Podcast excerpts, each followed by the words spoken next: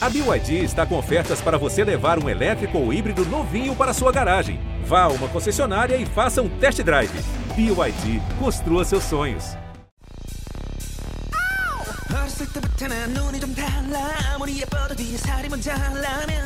J.Y. Park é um dos pioneiros na indústria do K-pop.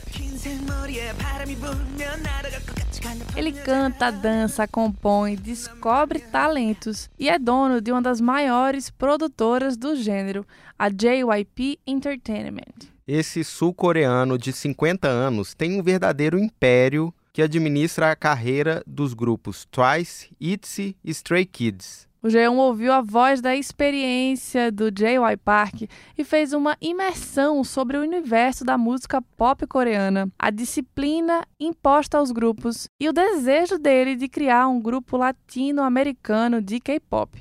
Ele contou ainda como funciona o dia a dia dos artistas dentro da JYP e ainda prometeu show das bandas da produtora no Brasil. Eu sou o Rodrigo Ortega. Eu sou a Gabi Sarmento e esse é o G1 Ouviu, o podcast de música do G1.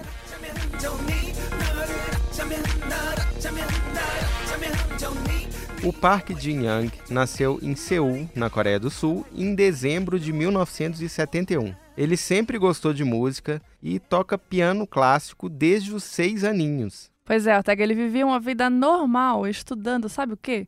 Geologia hum. na Universidade de Yonsei. Até que um dia, aos 19 anos, ele estava dançando bêbado em uma balada, em uma boate. Normal. Quando um produtor encontrou, abordou ele assim e perguntou se ele era dançarino. Esse contato inusitado aí deu ao JYP uma coisa importantíssima para artistas: a confiança e a oportunidade. Ele estreou na boy band Park Jin Young and the NG, ou New Generation, né, a sigla, em 1992, mas não deslanchou. Ele só chamou atenção na Coreia em 1994, ao sair em carreira solo com a música Don't Leave Me.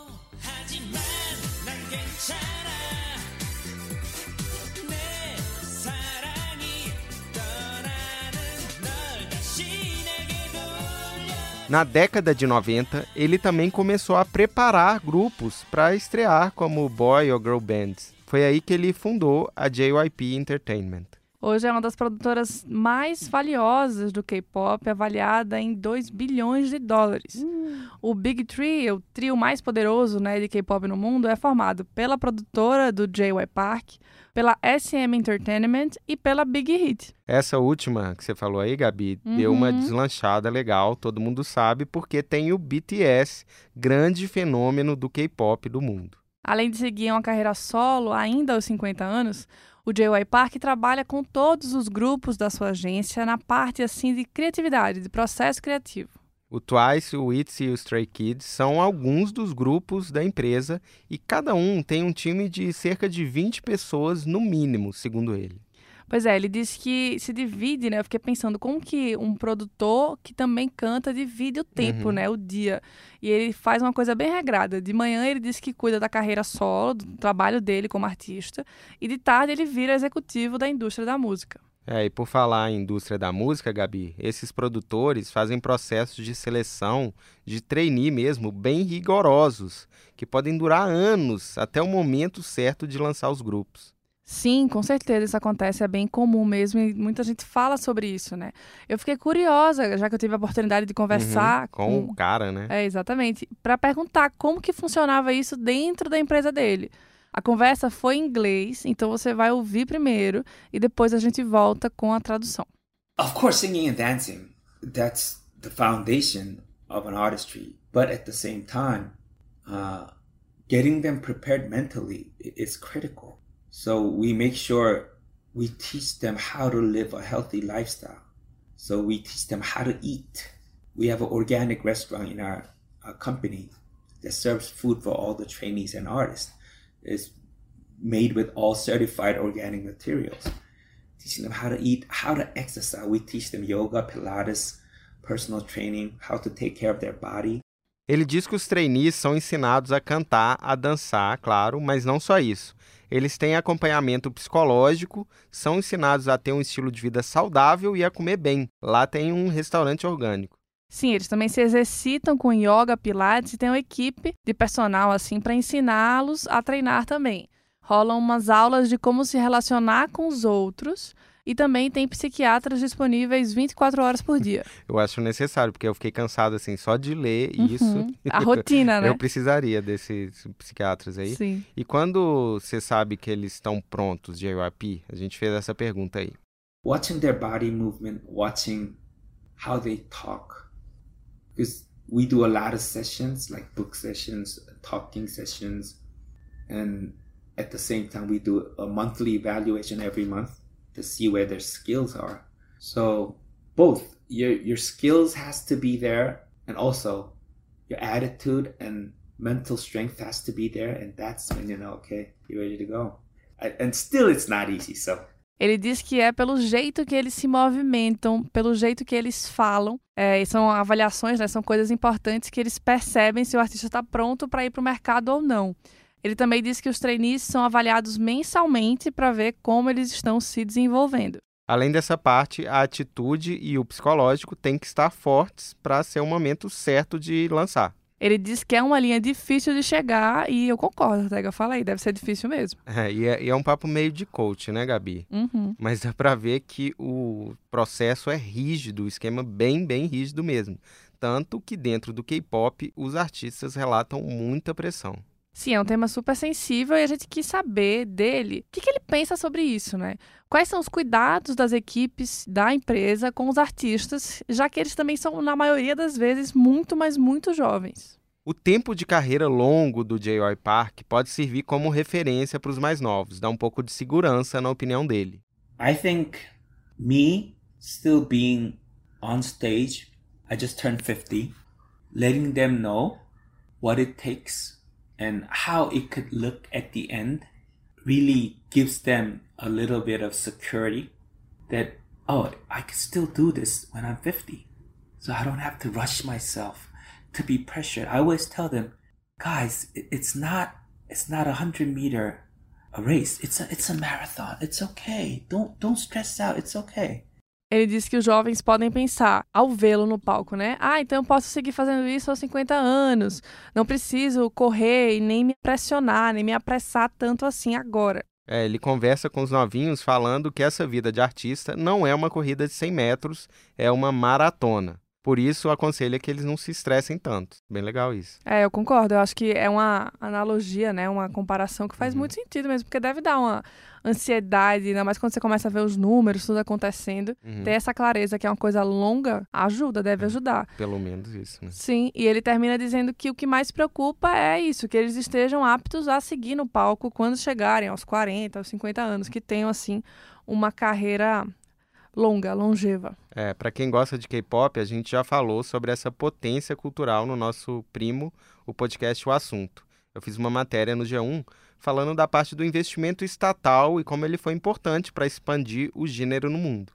Eles tiveram até um departamento de K-pop no Ministério da Cultura. Sim, é uma indústria que em 2019 faturava 4,7 bilhões de dólares. E impulsiona, como a gente sabe, né, a economia, o turismo e até a diplomacia sul-coreana. É, mas o JYP não concorda muito com essa visão. A gente perguntou sobre como o Brasil poderia aprender com o governo da Coreia do Sul para estimular nossa música e nossa cultura, e a resposta foi essa aqui. That's a huge misunderstanding. The public sector, the government always hops on at the latest. Okay. The engine of K-pop success, the drive and the engine was never the public sector.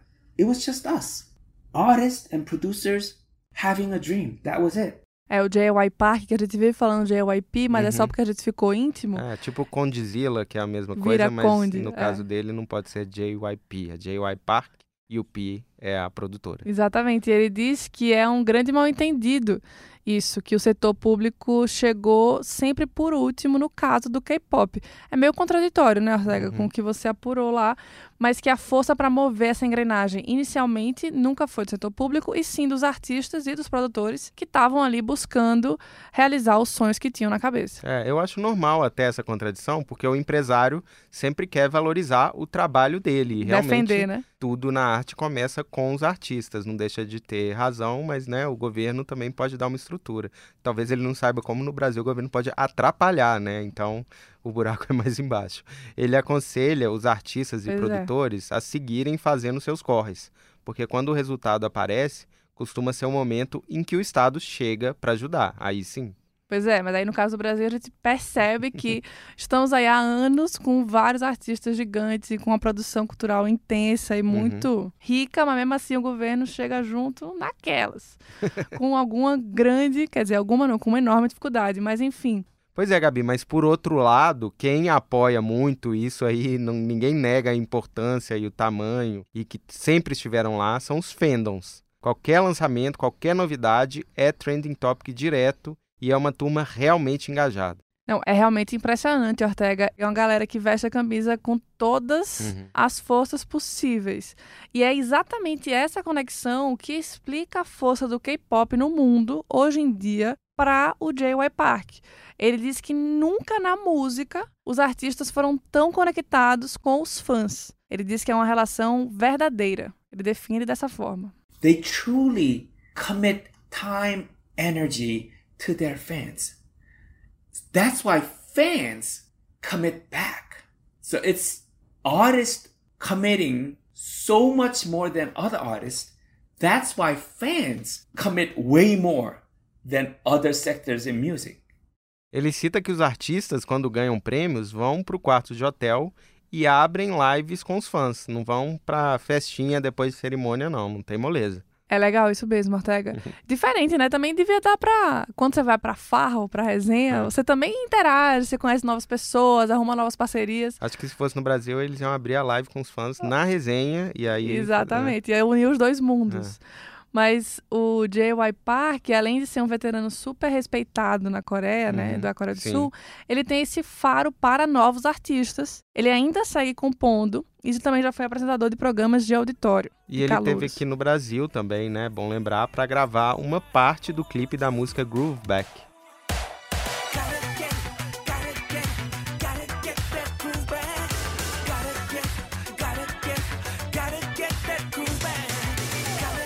Para esse single, ele gravou com vários fãs dançando. É bem legal, vale a pena ver depois. Uhum. Não é um flash mob, mas é como se fosse. Ele tá ali na frente, tá todo mundo dançando.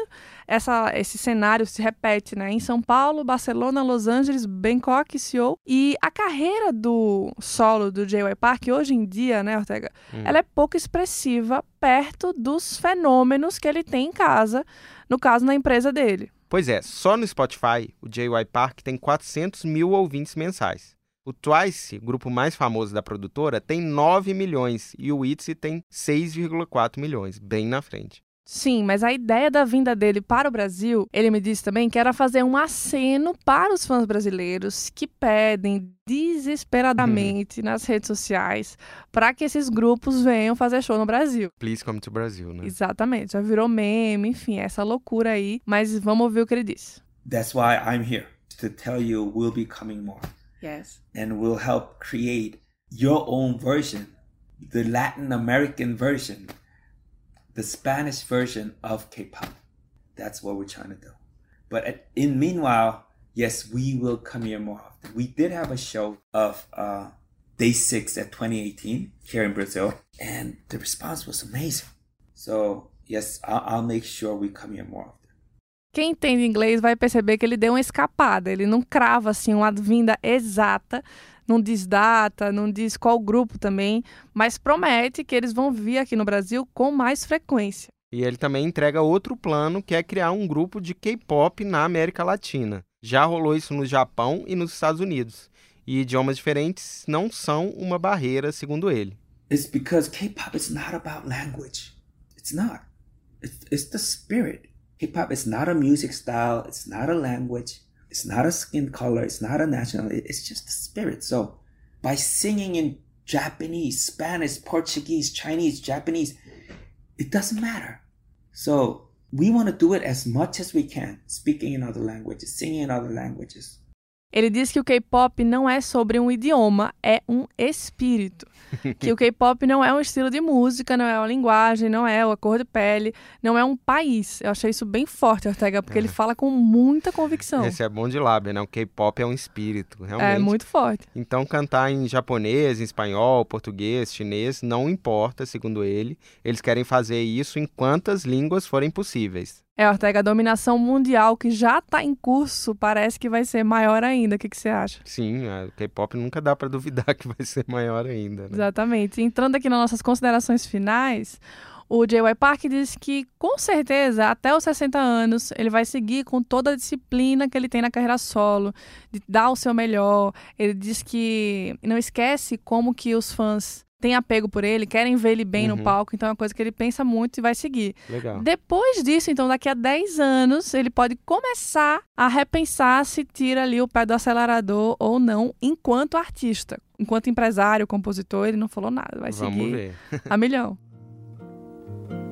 Olha que coisa mais linda, mais cheia de graça. Ela, menina que vem e que passa. Ele também disse que ama a bossa nova, ficou embasbacado quando ouviu Garota de Ipanema em inglês, com Stan Getz, e depois em português pela primeira vez. That's when I got to know uh, João Gilberto and uh, Dong uh, Joaquim. And these guys are crazy. The touch of their music was so crazy. So Later, I found out there was a, a Gil, uh, Joan Gilberto version of Girl from Ipanema. And then there was a, a Nara Leon version of it. And when I heard Nara Leon sing it, oh, voice is crazy. And that's when it, and, and then my favorite song was uh, Shegaji. Saudade. That, that's when I heard that song, I was like, this music is crazy. I could listen to it a million times over and over again. And then I finally got to use that in K-pop when I made Alcohol Free twice, the latest song that I created for Twice. If you hear that music and hear Shagaji uh, you know the relation between those two songs. You, you, you get to feel it. Please go back and forth between the songs. You see how much I was influenced by their music. I, I love it. I love it. É, ele fala de João Gilberto, Tom Jobim, fala da Nara Leão também, e diz que ouviria Chega de Saudade assim um milhão de vezes. E que finalmente conseguiu colocar essa referência em uma música de K-pop. Olha só. Foi em Alcohol Free do grupo Twice. Vai minha tristeza e diz a ela que sem ela não pode ser. Diz